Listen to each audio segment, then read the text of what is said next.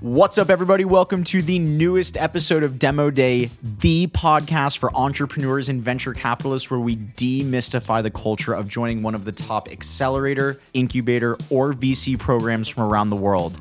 I'm your host, Sean Goldfaden, CEO of Coefficient Labs, and on today's episode, we'll be interviewing Ben Smith, managing partner of Chance Spending Ventures and the host to the Chance Spending podcast. Ben has built and sold several venture backed startups, including Blaze, which was acquired by video behemoth Vobile. He's one of the first 200 employees at Google and helped bring YouTube to market in Los Angeles.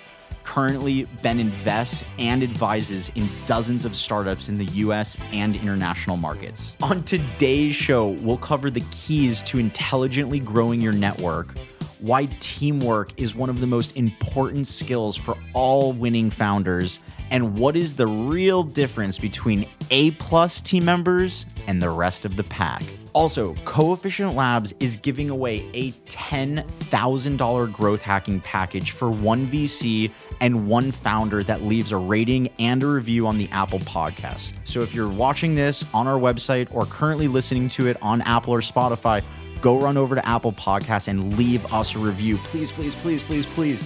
Thank you. Without further ado, let's get into demo day.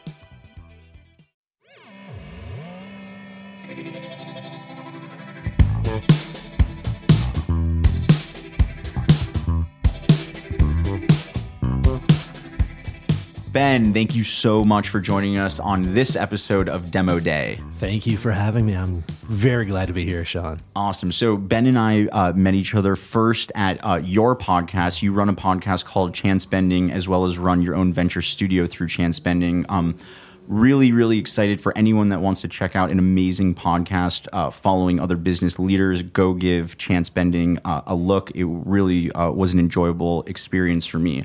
Uh, I wanted to get this podcast started off uh, somewhere in the middle of your life and your career. Uh, if you look at sort of your your LinkedIn, your resume, you'll see that you know you have uh, jobs spanning from YouTube and Google. You have worked for Fullscreen. You've started your own video business. Uh, a lot of what you do uh, centers around the ev- evolution of video, and I was really curious. Why is video so important to you? And at what age did you decide I'm going to be in this niche. I'm going to spend more time learning about video? Yeah, it's a, it's a great question. I think that for most young entrepreneurs, uh, you typically are in your middle to late 20s generally when you get started. And for me, that was around 2004, 5, 6. And at that moment, that's really when the video ecosystem was starting to happen. Video could happen on the internet, which it just hadn't happened before. So I was pretty entrepreneurial my whole life, but I really saw an opportunity, a wave at that moment. And I had talked my way into Google back when it was a small thousand person company. And they were sort of looking around saying, well, who do we have that might know some of the you know video stuff as it as it starts to happen? And I had started a, uh, a video production company in Hong Kong and Singapore before I was at Google, but it was more just have fun, travel, do things. And uh, but I, I talked my way into video for Google uh, very quickly. Was part of the team that acquired YouTube, and before I knew it, I was in the middle of something really really big. So, as far as advice, I, I really try to tell entrepreneurs look for those giant waves, um, and then just hop on. You know one of the things that's been awesome in learning more about you is you seem to always be tied into the quote unquote wave. Um, when we first met, you were already moving into Alexa in voice and being one of the pioneers in that space. Do you feel that voice is the next uh, wave of video, or, or, how do you feel about voice as it compares, um, you know, to the different mediums that we could be using? Yeah, I mean, I think I think finding those opportunities is so vital, and you never know how they will turn out. Uh, I was involved with the uh, the VR movement uh, back in 2015 and 16, and that has not had the same impact that uh, perhaps something like video has. And that that's the part of uh, finding finding trends and finding waves. Some are going to be big, some are going to be small, some are going to look really nice. It's it's just like surfing, and I think with Alexa and voice, I think you really do have an amazing opportunity here. Um, I don't know if it exactly looks like video. Video is it's it's so natural. Um, we can't take our eyes off a laptop when you're sitting on an airplane. You, like you're just forced to look at a video screen. It's very natural. It monetizes well. With voice, we're not at that moment yet. But I think with voice, you know, the, the stat that really jumped out at me is that at, on Google, I think something like, don't quote me on this, mm-hmm. but I think it's something like f- over 40% of searches are now, or, or maybe much higher, are now voice activated. Wow. Um, and that's through mobile, right? Uh, that number jumps out at me. So when I hear stats like that, as an entrepreneur, like I'm just trained, like I've trained my brain to go out. When I hear that stuff, I just like my first automatic thought is, okay, how, how am I going to play this? What am I going to do? How do I get involved? And in the case of the voice stuff, I ended up creating one of the larger voice communities online called Voice Entrepreneur. Um, solely and, and the voice entrepreneur community was really about marketing and, and how to actually the business of voice. There are a lot of like voice technology brands out there, but no one was talking about how to make money from this stuff. Mm. So I just went out and did it. And I didn't know how I was going to make money from it, but I just went out and did it. And I really encourage entrepreneurs like I've just made, like you said, out of the last 15, 20 years, if I find something interesting, if I find it intellectually interesting, if I think it's a wave, I just jump on it. You don't you don't allow the fear of oh, I'm not going to be good enough, or oh, this isn't going to work. Um, you're able to push that aside and allow yourself to dabble in these different markets as long as you feel uh, excited about it. And I think that that's something that's really crucial. Is a lot of entrepreneurs I feel uh, sometimes will follow the money, whereas what you really want to is follow your passion, follow the thing that really brings you alive, and if you can uh, turn that into a monetary you know stream, it, do you do you feel the same way around focusing on passion, or do you have a different uh, a different insight? You know, I, th- I think for me, um, yeah, I just I want to feel like it's something interesting and intellectually stimulating, and then my my whole strategy is I'll just I, I'm don't hesitate to just call people. Hmm. And and so I'll find um, I'm a, like I would tooting my own horn here. Uh, I feel like I'm pretty good at getting on Twitter. Um, I'm still a voracious RSS feed person wow. because I don't want to miss stuff. And so I find the smartest people in in in a industry, and then I just I mean, I'm all I'm, I stalk the crap out of people, and then I befriend them. I get to know them. I understand the best ideas. I offer them help. I offer them value, and before you know it, you're in an ecosystem. I don't worry about the money. What I worry about is finding the smartest people, and then seeing if, like, I equate what we do to like musicians, musician mm. like jazz musicians. They get together, they play, they jam, and sometimes it's amazing music, sometimes it's not. But I want to find all the jazz musicians wherever I go. So if it's voice, if it's video, if it's VR, that's that's just what I do. So that's that's how I look at my own my own work. I love the the analogy of the of, of jazz because, like you said, you can have the best jazz the jazz band, and sometimes it's the best, and sometimes it's not the best. But the idea is that they're riffing off of each other and they're going for it.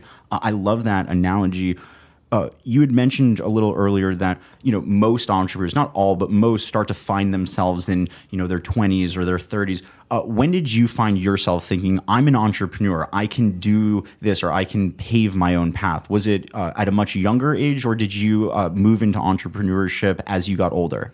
You know, uh, for me, I want to be very clear. I uh, I mean, I didn't get good grades. I bounced around. Uh, I would say that girls were a priority for me for a very long period of time.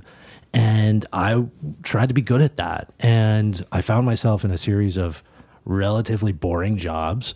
And I remember the epiphany I had. I was I was working in a place in like Cupertino. Like it was like a temp job with like nonprofit insurance. It was like the most boring thing you've ever heard. And I had this realization like, wait a minute, I think I can do anything I want to do. And I know that sounds really, it's like, well, of course. But when you, I had that realization a week later, I flew to Singapore. I started a business, a video business with a friend of mine in Singapore.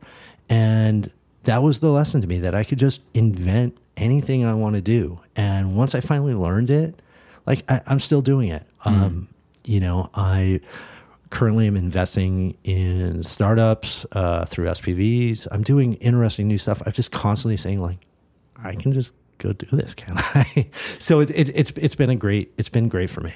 Constantly recreating yourself, recreating what you want to be doing. Uh, is that the way you're seeing it? Yeah, man. Like I, I don't know. Like, I think an entrepreneur can be anything. So I, I don't need to label myself uh, in any way. Like, I, I just go after things. I've just I've stopped being embarrassed and, and stop caring about what people think. And I'm like, you know what? I think an entrepreneur can be interested in voice and create a voice community and then jump and do something completely different. I work with a number of NBA athletes.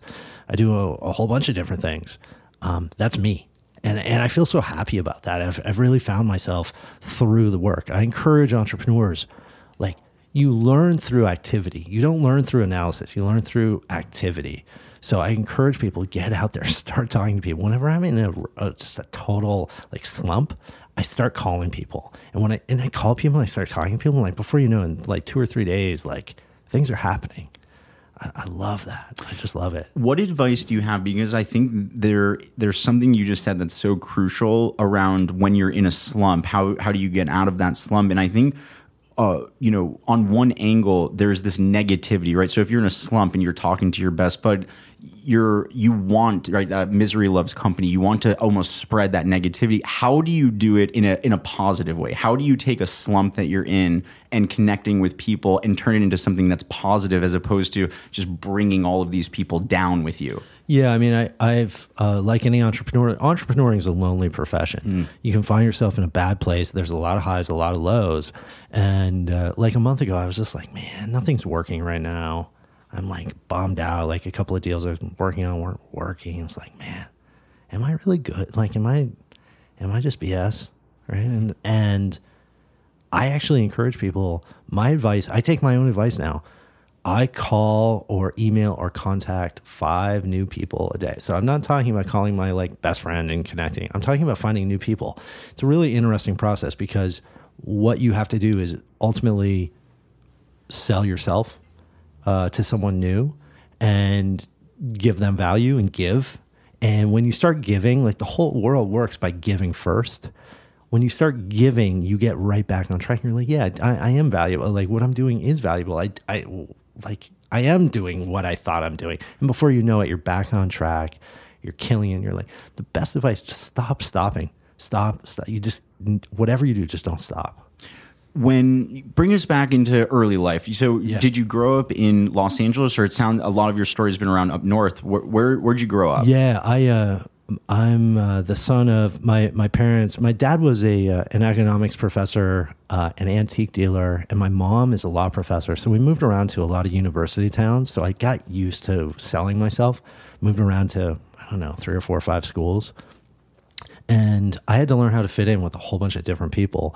That was really, really valuable for me as a salesperson. Uh, I lived in Vermont, I lived in Arizona, I lived in Champaign, Urbana, Illinois. Uh, I moved around a lot and I just learned how to get by. Um, I was smart enough. Well, my sister was smart. My sister went to Stanford um, when I was in Asia and I was running that company. She's like, hey, Ben, why don't you come here, hang out for a little bit? I came uh, she had a friend who was very early employed, very, very early at Google. She's like, you know, he got a job. If he if he got a job there, maybe you can. And I was very egotistical. And I was like, you know, Google would be lucky to have me, this little crappy company. And uh, think and Sheryl Sandberg, David Fischer were were uh, people I worked for, and it's like before I knew it, I was like, oh, like this is a big wave. Sheryl That's Sandberg from Facebook. Yeah, yeah, is, yeah. Used to be day, at Google. Yeah, back in the day. I mean, that was that's how. Uh, I mean, she did a number of interesting things, but uh, yeah, the, her what she did at Google was pretty amazing, actually. What was, you know, for I'm I'm super curious myself. What was Google like, you know, 15, 20 years ago? You had said it's this, you know, a little small company. Did it have even close to the breadth um, that it did today, or, or back then was it a, just another startup? Well, yeah, I mean, it it was obviously there was a lot of fanfare. Um, it had raised a lot of money. People understood what it was going to be when I joined. I joined in some like early 2000 uh, early mid 2003. Um, they were, I mean, the entire company had just got a deal to put their ads into the AOL search results, and that was like the biggest deal in the in the company's history. So uh, it was an exciting time because we knew that something was happening and it was big, but uh, there was still just so much growth. And uh, you know, I think it's a it's an amazing place because there were so many young, smart people just killing each other internally. Mm. Like the credit I give Sheryl Sandberg is uh, she knows how to create a pla uh, internally uh, a place where employees scratch and claw each other to get the best out of each other. In a, f- I mean, it's competition. It's tough. Um, she creates that. It's just an amazing environment though because people are just working their butts off when I've read books on Google and they used to talk about, you know, the long interview processes, hours and hours. Yep. Do you remember having an experience that was memorable or did you have such a uh, confidence about you that you were able almost to niche your own path into Google? Well, uh, you know, like I, I, I really want to stress to people, like, to be clear, like the year before, I was a drifter, man. I, I like I think I worked at Starbucks at like an unusually high age. Like I got turned down from Taco Bell. Like Taco Bell turned me down, to be clear, and I talked my way into Google. Um, I knew I knew what they were looking for. I got really lucky in that Sheryl was sick the day. Like you have to do six interviews. Sheryl was sick that day, and I got Adam Fried. If Adam happens to listen to this, uh, Adam, no offense to you, but you're an easier interview than Sheryl Sandberg. And so uh, I felt like I just had a good one with, with Adam. And um, I understood what they were going for from, from a team perspective and from a people perspective because I had learned to listen as a kid. And I think that anybody can get into one of these great companies if they learn how to listen to people. And I know that's tried advice, but you have to listen to people. You have to understand how to help people and how to be a team. And if you're truly team first, you can go amazingly far. I found myself, you know, I didn't go to a fancy school. I worked at Starbucks when I was like 26 or something like that for five weeks.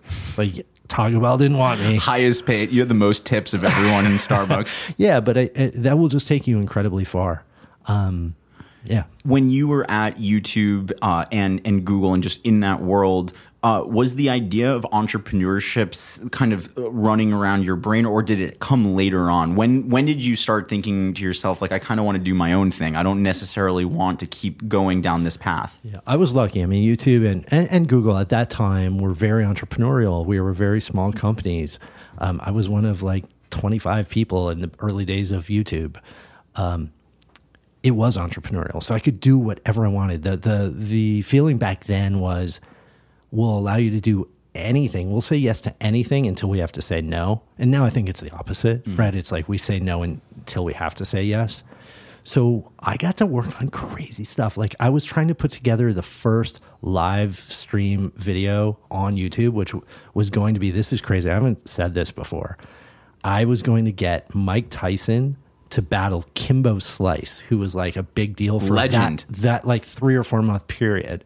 And I got both parties to be like, yeah, we, will do this. And that night, Kimbo had like he, he got beat by like like the they, like the guy he was supposed to fight couldn't make it, and they pulled the guy who was like selling ice cream, and that guy beat Kimbo Slice in the UFC. You're talking about, yeah, yeah, I remember yeah. that. And so it was the most embarrassing. It was basically like Kimbo Slice is a viral fraud yeah. because he was one of the first viral. And they're like, this guy's totally fraudulent. Right. Backyard fight videos getting absolutely worked by the ice cream guy. Yes. And so I had to go into it was the worst day ever at the YouTube because I had to go in the next day and just we never talked about the deal ever again. Like it just disappeared internally. Like the Kimbo guys called me and they're like, we still have the deal, right? I'm like, guys, like I'm not even I gotta go. it, it's crazy how it's crazy how really it's crazy how boxing the the the celebrity boxing world is like a thing now where they take these influencers on YouTube and you know pit them up. I mean that that yeah, seems to be pulling. Yeah. Uh, but I really do feel like the nostalgia around Mike Tyson and Kimbo that be the biggest live stream event. It would have been it would have been crazy. It would have been crazy. So knowing that you day to day felt entrepreneurial and that you had the the support from a real great team and system, uh, what was the sort of whether it would be the straw that broke the camel's back or the conversation that you had with a with a peer or future partner that got you to uh, take that next step and, and really start your own business? I would say it was it was this wave thing that I was talking about I knew I had this um, YouTube sent me down. I was the first YouTube uh, person, a business person in Los Angeles. They sent me down. I opened it up. YouTube technically was my apartment for for a week or two uh, down here in Los Angeles, and I saw a couple of waves. The first was that online video needed to that, that the home was really Los Angeles instead of Silicon Valley. I saw that way before other people. So I was like, wait a minute, I'm really valuable down here. This is interesting. Um, the second insight was really to, to credit uh, my old work partner, a guy named George Strompolos, who founded Fullscreen. George, we didn't have the word influencer at that point, but we knew from work from our work at YouTube, we're like, George is like, hey Ben, like these people making videos, they can sell the crap out of stuff. They're selling more stuff like than any sort of celebrity can typically sell. And so uh, with that idea, we're like, holy moly, do we understand? like we have an insight, we have a secret, we know something that other people don't know, and you have to understand at this point in time, this is like 2009, yeah, like 2009, maybe 2010. Like I went with him to a couple of meetings in places like CAA, and they they, they were like, you know what, we we have uh, Oliver Stone, and Oliver Stone may do this for the platform, and may do this, and we're like, we don't care about Oliver Stone. Oliver Stone is not important in this in on the internet. He's not important on YouTube. Right. No offense to, to Oliver, but he's not what we're talking. He's not about. culture. He's He- not. Yeah. he's not going to sell stuff. Like, and we're still, I mean, if anything, I I still think we're underestimating what influencers can do and sell product and how everything has changed just because we have so much existing structure, especially here in Los Angeles, that we're still working through. It's like the, all the old stuff is still in place.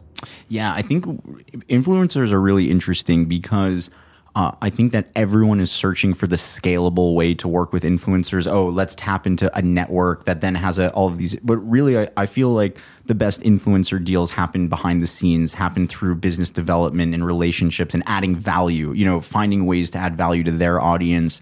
Um, I think to your point, it's a it's a market that while still is is tapped for sure, there's still a lot of opportunity left in the deal making portion and, and how they're able to build those relationships.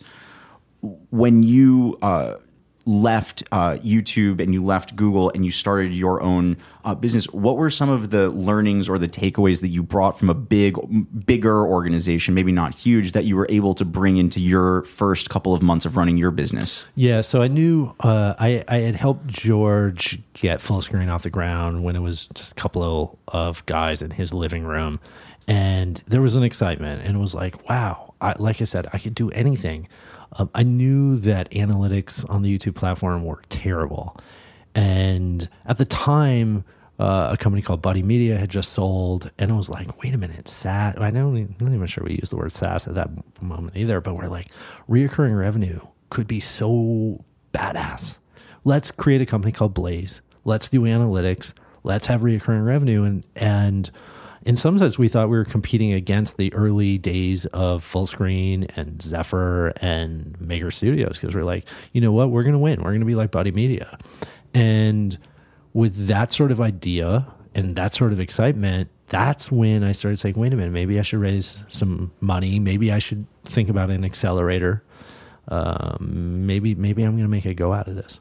So, knowing what you do now and kind of rewinding yourself back to that moment, lot, a lot of people listening to this show are sort of at that exact moment right now where they're trying to decide, you know, is now the time to raise money or should I wait? Do you have any point of view or suggestion for any entrepreneur thinking about raising money? What's a couple questions that you may uh, suggest they think about?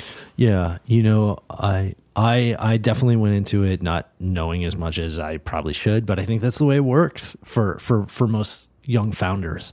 I think that um, it's important to understand who you are, where you are, and what you want to do. And in my time as a founder, my time spending time with founders on all sides of the table, the ones that have the most definitive vision, meaning they know what they want to do, they typically are the companies that do the best over time.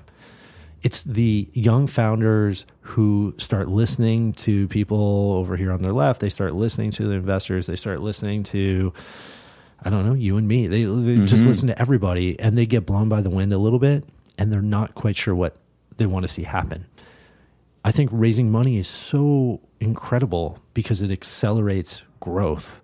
But if you don't know where you're growing and you don't have a real vision, it can be it can be pretty scary.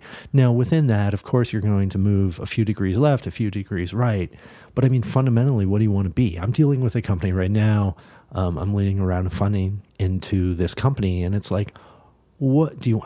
How big is your vision? How small is your vision? If what I say influences you, that's a bad sign. Like I don't, I don't like that. So I think founders that that really understand what they want to be and they don't care about what anybody else says, that's such a great sign. why do you believe it's so important to have that conviction? Because we live now in a world where so much is changing and so much is you know everything is evolving. Um, having seen having been on both sides of the table you know why do you believe vision is so important for early stage founders? I believe, look, um, what you're doing is a serious endeavor as a founder, and it involves people's lives. And I think that people forget that, and it's it's a serious thing. I don't like owing someone a slice of pizza. I, I feel bad.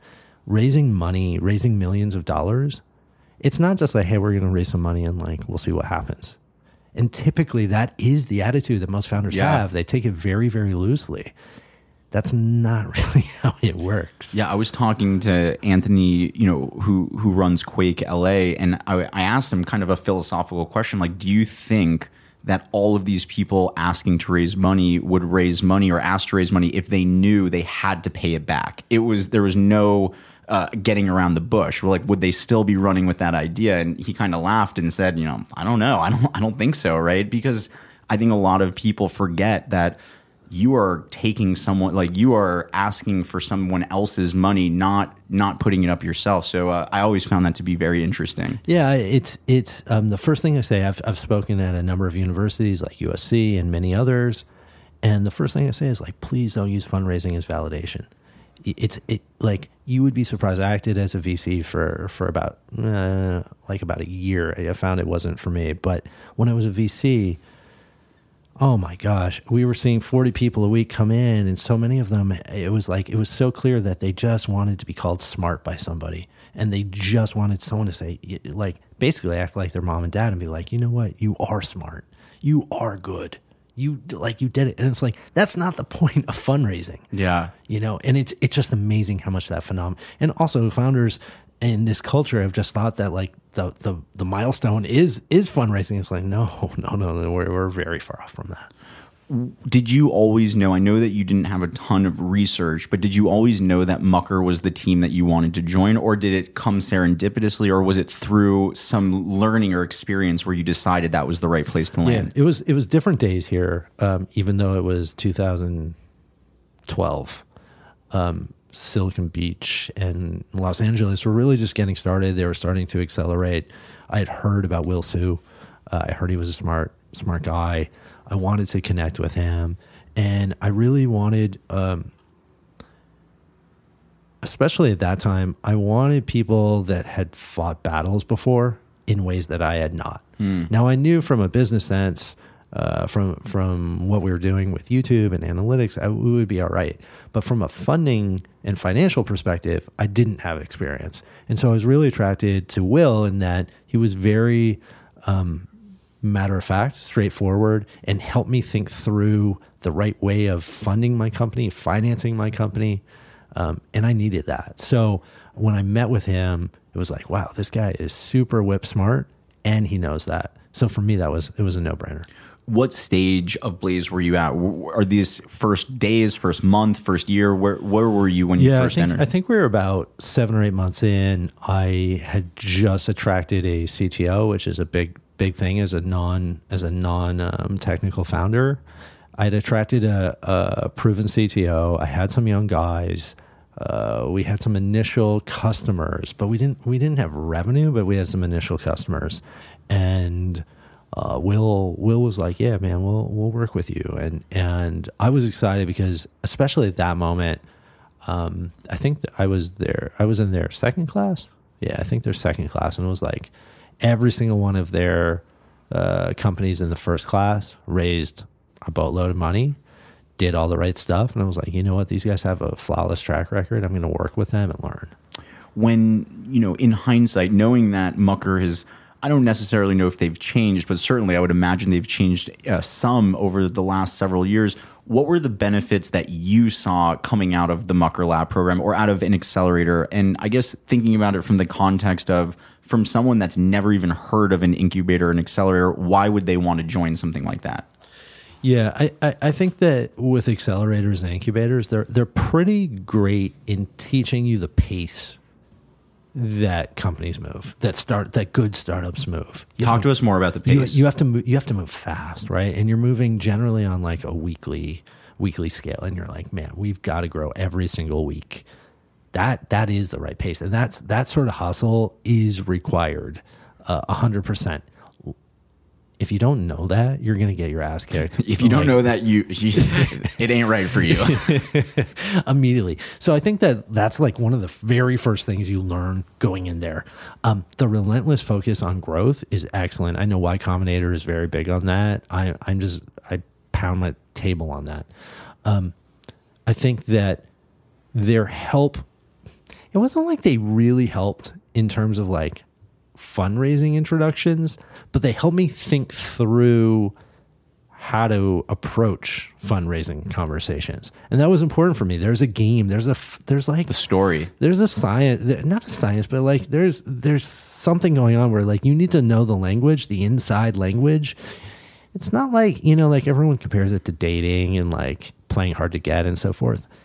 Yeah, it's that way, but like you just need to understand subtle signals, subtle things going on. And if I hadn't joined the accelerator, I'm not sure I would have been smart enough to pick up on those things early on. That's really valuable in an accelerator. Yeah, we had Eric Netsch, uh, who who's the founder of Tapcart, and he talked about the concept of uh, doing, you know, all of these pitches when you're pitching these investors. A lot of people don't think about the value that you get from having some of the smartest people in the world over and over and over again help you craft your your story, your narrative, give you those notes. You know, you a lot of people are like, man, like their ego is just battered down because they've gotten said no to. But I think that there's such an opportunity. Like, what other job in your life do you have where you get the best in that industry, kind of critiquing you, giving you notes? And I- think that uh, that process, certainly the uh, the microcosms or the, the the small details, like you're mentioning, of just how do you uh, talk in a way that helps to push you down the field is incredibly beneficial.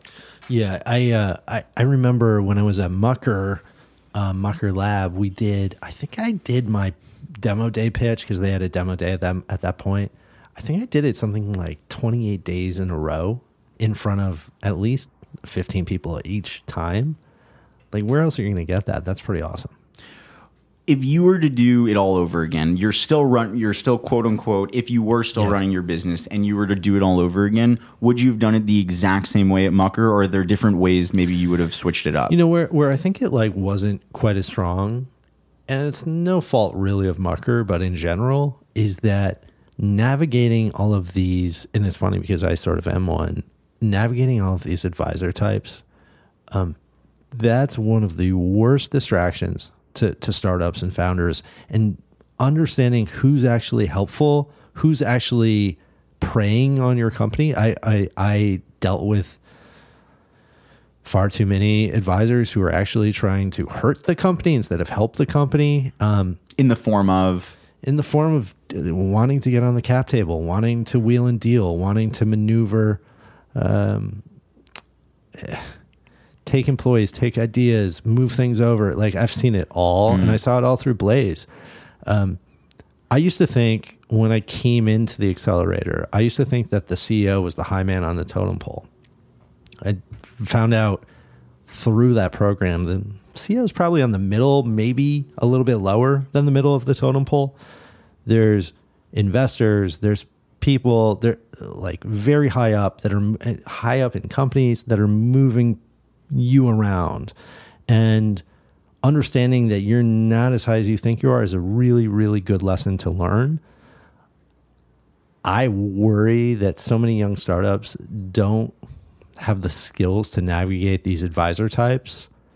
And i would that's one thing that i actually would love to bring to an accelerator is like don't listen to people like me. Watch out for people like me understand where you're spending all this time. I mean i remember at Mucker i'd get a phone call and be like hey will hey, hey eric um, this guy at name some cool company he's interested in what we're doing. You know? And it's like i actually needed to tell that guy like get away from me. Like don't don't even come near my company Don't distract me. Don't take an hour of my time. Don't have coffee with me. Don't distract me with other introductions. That's the worst. You're getting introductions to introductions to introductions. Like, I don't need those people. What I need to focus on is growth. Why, and, and maybe why is the wrong question, but uh, why are you so passionate around focus, around distraction? Why are these two, uh, you know, kind of elements from the same coin are so important to the success of an early stage startup? It's it's pure. I mean, speed and time is like your your asset as a startup, and that's the only way you're going to win. And I just don't think most people understand what a distract understand what a distraction most stuff is, and it can be so tempting to see these interesting people in high up places start to give you phone calls, and you think, well, maybe they'll lead to funding, or maybe that will lead to some incredible partnership, and it's like, no, like you need to actually grow your business, and nav- that skill, like that's where I think first time founders actually really fail. I think Time management or they're terrible. Eh, They're terrible. They take way too many of these coffee meetings. Way too many. Second time founders, I'm a pro. Like at this point, I know how to t- like. I ignore people. I get rid of people. I know how not to say I'm having coffee. I'm just good at it, and that's the biggest difference between, in my experience, between first time founders and more experienced founders. Yeah, I, I think that one of the one of the elements of running a business or just being on a high performing team that you don't uh, think about or, or typically you've never been taught is around the concept of a switching cost. When you are mentally like in your zone, in your element, and you're like, oh shit, I've got to jump into this coffee. Now you're in a different sort of a sales element. And then if you have to go back into coding, you're and so when you are just stacking your day with all of these distractions, you're not even considering that there's even more cost associated to switching between the different tasks. I, I know it's a crazy example. My our credit card, my wife and I, we got a, um, something in the mail. The credit card is like, we want to send you twelve free magazines. My wife's like, oh, let's pick out some magazines. I'm like, no. I'm like, we're not going to do that. We're not going to do It's a that. distraction. Do you know how much mail we're going to get, first of all, from other parties? Secondly, do you understand how many of these magazines we're going to have to lift, carry? We're going to have to recycle them. I know it sounds so small and tiny, but it was like, I don't want to deal with 12 magazines times all of that mail, times all of that recycling, times all of I was like, that's a distraction. outside of of that key learning because i think it's a phenomenal learning what was something that you learned coming out of mucker or coming out of any vc program that uh, you weren't expecting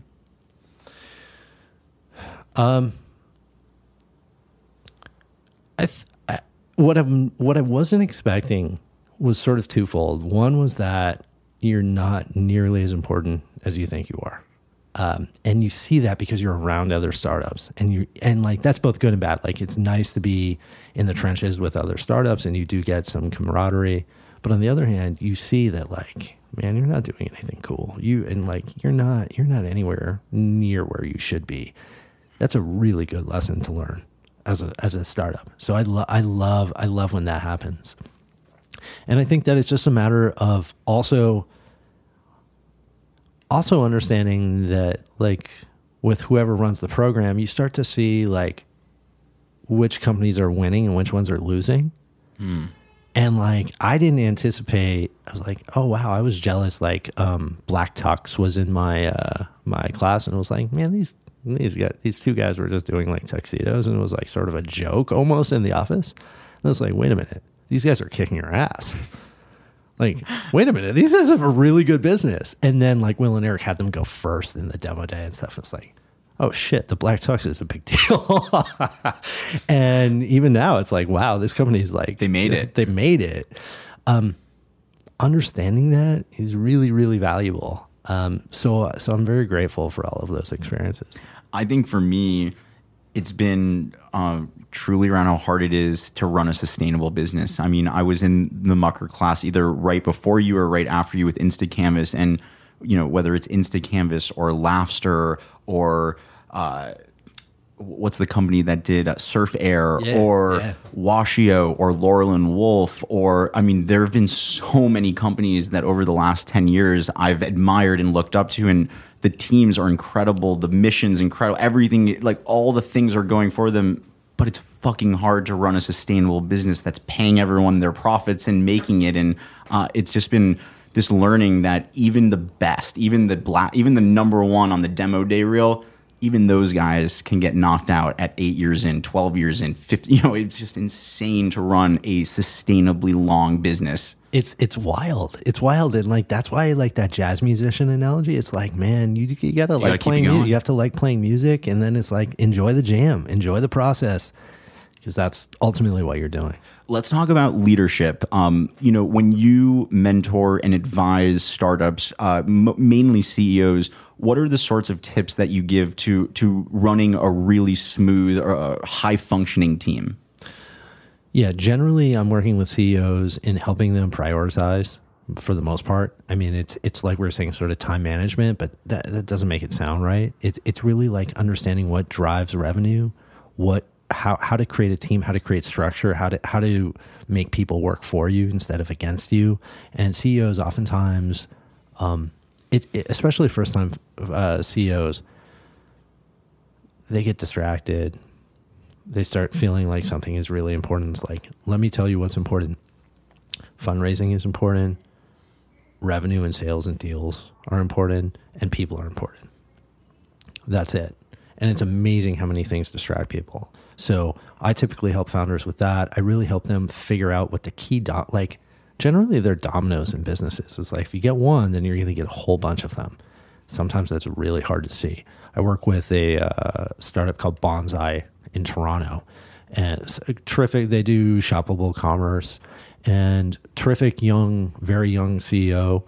And for him, it was just a matter of like working with him and figuring out what was important. And was like, look, is A, B, or C going to going to make your business work? And he's like, well, they're all important. It's like, well, let's go through this.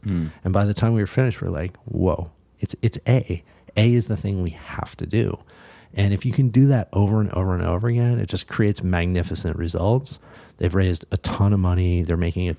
I mean, I can't talk about the deal that we're just closing, but uh, we created a monster partnership that's um, a, a big eight digit, multi eight digit deal. It's just awesome. And it's like that's through the hard work of prioritizing and making things work and, and learning the art of the deal. Did you always or ever have a mentor growing up? You said before you moved to Singapore, there was almost like a voice in your head that was like, "I got, I can do this." Uh, was that driven by yourself and moving around a lot as a kid, or did it have to do with someone, whether it be family or or a mentor, that sort of helped give you that push? You know, I wish I had a mentor, and it's one of the things that really um, bugs me. And um, very honestly, like my dad wasn't um, as there as much as I probably would have liked. Uh, for me, I found I found it through reading. I, I'm a voracious reader. Um, I spent a large part of my 20s. Um, this is embarrassing. I've never said this, but I spent a large part of my 20s in the Borders bookstore in downtown Palo Alto, reading almost every night. Even when I was at Google in the first year or two, that's what I did. And What were you looking for? I, I read everything, man. I, I'm a crazy reader. Um, I re- I've read every business book in the uh, Borders bookstore, probably times like 10, um, just to get one nugget, one thing. I, I, I like, I, I was obsessed with learning and I just knew that like down the road it would come in handy. And that's what I credit. Like I still have that. I, I wake up at five in the morning every morning and it's just like, get me, get me. I need to read.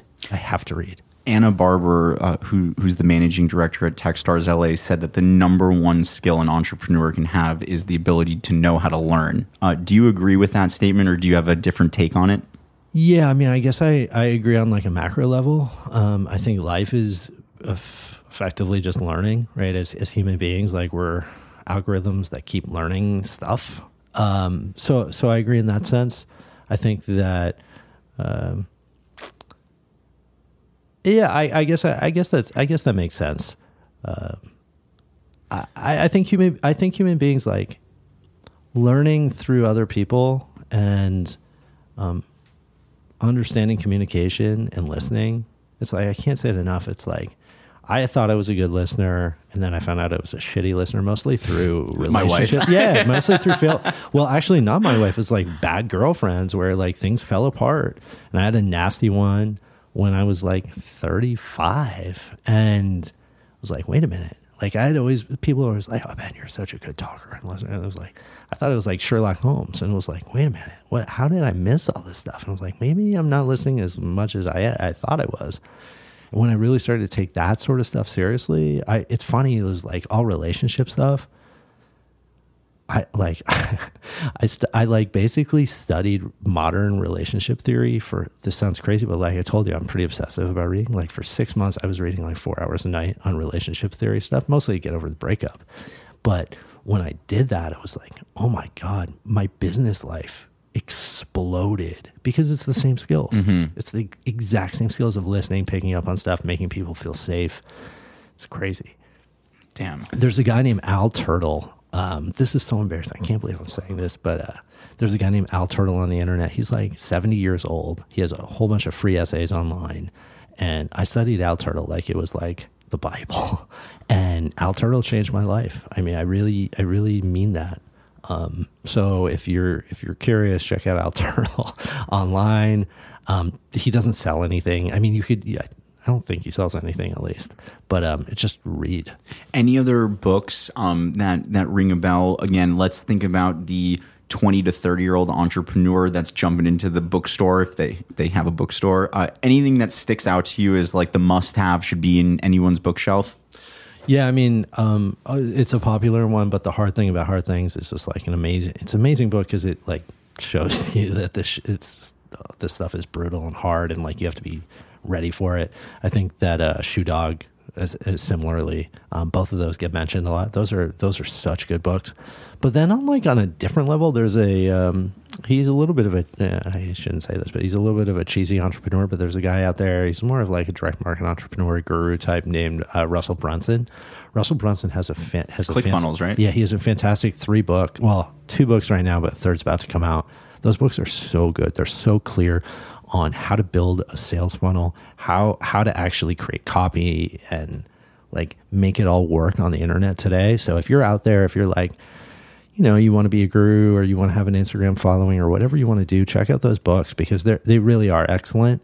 Um, and he's not overtly selly selly in them, like trying to make you buy stuff, but he'll he'll definitely make you try to buy stuff if you look at for him online. So I think a lot of you know what's amazing about the accelerator, the incubator, startups in general is just the community, right? And I know for you, community has been a huge portion of your day to day. You say you you know are trying to outreach to five, ten new people every single day.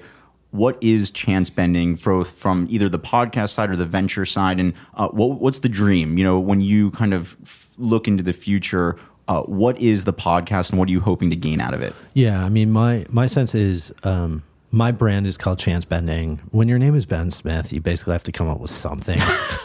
like it's so generic, it's so crazy. Um, so you need to come up with something. And my, my thing is called Chance Bending, and Chance Bending is really this idea of bending the odds to make them work for you.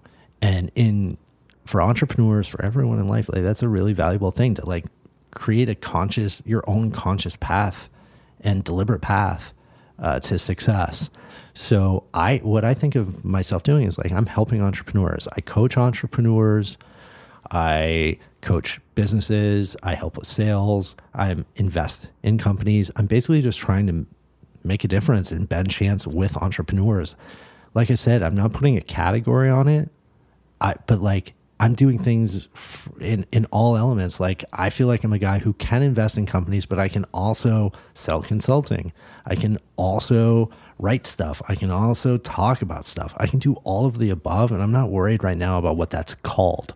And I found that makes me a little bit of a rarity. Yeah. What are you most excited about right now? Whether it's business or outside of business, what's what's getting you fired up each week, and um, anything that you'd like to tell the viewers about?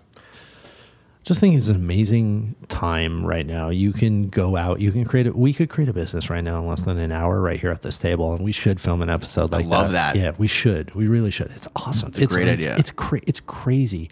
And the downside to that is when I get contacted by entrepreneurs for either consulting or for investment, it's not good enough just to have a good idea right now. And I think that's where Coefficient Labs comes in. It's like, man, you have to be growing. Like, if there's one thing I tell people, it's like, VCs don't like because I get some people come to me when they want to raise money. Basically, is what it comes down to. When they come to me, I'm like, guess what, guys? You don't raise money on a good idea. You raise money on growth. It's like you don't raise money on the car. It, you raise money on how fast the car is going. And we argue as investors basically on how if we agree on how fast the car is going, but we don't argue about the car. And it's like, oh, that's what's going on here. So I'm excited when I see young businesses that are really focused on growth. And I think there you can just go any like right now, there's a million different things you can do. I built an Amazon business. You can like Shopify is just an amazing story. Um, I'm excited about like where everything is going right now with I'm actually um, while I'm not excited about VR, I think there's so many interesting things going on with uh, events like like this whole Marshmello thing in Fortnite is so exciting. This idea, I, I think, yeah, there's something like You're talking about like having a music festival in the Fortnite game or something like that, right? Where there was like people gathering. Yeah, yeah, like the the concept of an avatar over the next year or two, it's really changing. I'm also really really excited from a live stream sense. People don't mind spending money now with doctors and athletic trainers, and like this is what you're seeing with Peloton. This is what you're seeing with um, all of the these medical people spend money in a live stream with someone they've never met. This is a new phenomenon over the last year, year and a half where people feel okay. I'm old. I've lived through when people didn't want to give a credit card to Amazon to make it clear. But we're at that moment right now with live stream. So everything is open with live stream. I'm so excited. Like I could spend money to learn from somebody through live stream in any field. And we're seeing so many different industries and fields where that's starting to happen. It's such a big moment. So I'm looking for that. I'm investing in that. I'm finding different industries and fields where that's happening right now. It's like it's genius. Ben, for for those entrepreneurs or or VCs or LPs listening to this that want to get in touch with you and want to connect, uh, what's the best way? What what what are the socials? Yeah, so uh, you can go to bensmith.tv on the internet. That's my website, www.bensmith.tv. Um, we're doing a new cool thing. I like. I created this quiz called the Entrepreneur Credit Score Quiz. Okay. Um, because basically, I want entrepreneurs to know like where they are, and so I, I, you actually can take. It's short. It's a few minutes, but then we give you a credit score, and we're like, this is how. This is like what type of entrepreneur you are, like how good you are. So you can come check that out. It's just like something we're doing for fun. Cool. Um, and yeah, I'm not that hard to find. Um, find me on LinkedIn or Twitter. Um, yeah, you know the deal. Beautiful. Uh, ben, thank you so, so much for coming on this episode of Demo Day. I'm Sean Goldfaden, your host. This is Demo Day. Thank you, Sean. Peace. Next on Demo Day. I stress this with all of our founders. The mental health uh, component of being a, a founder is so vital.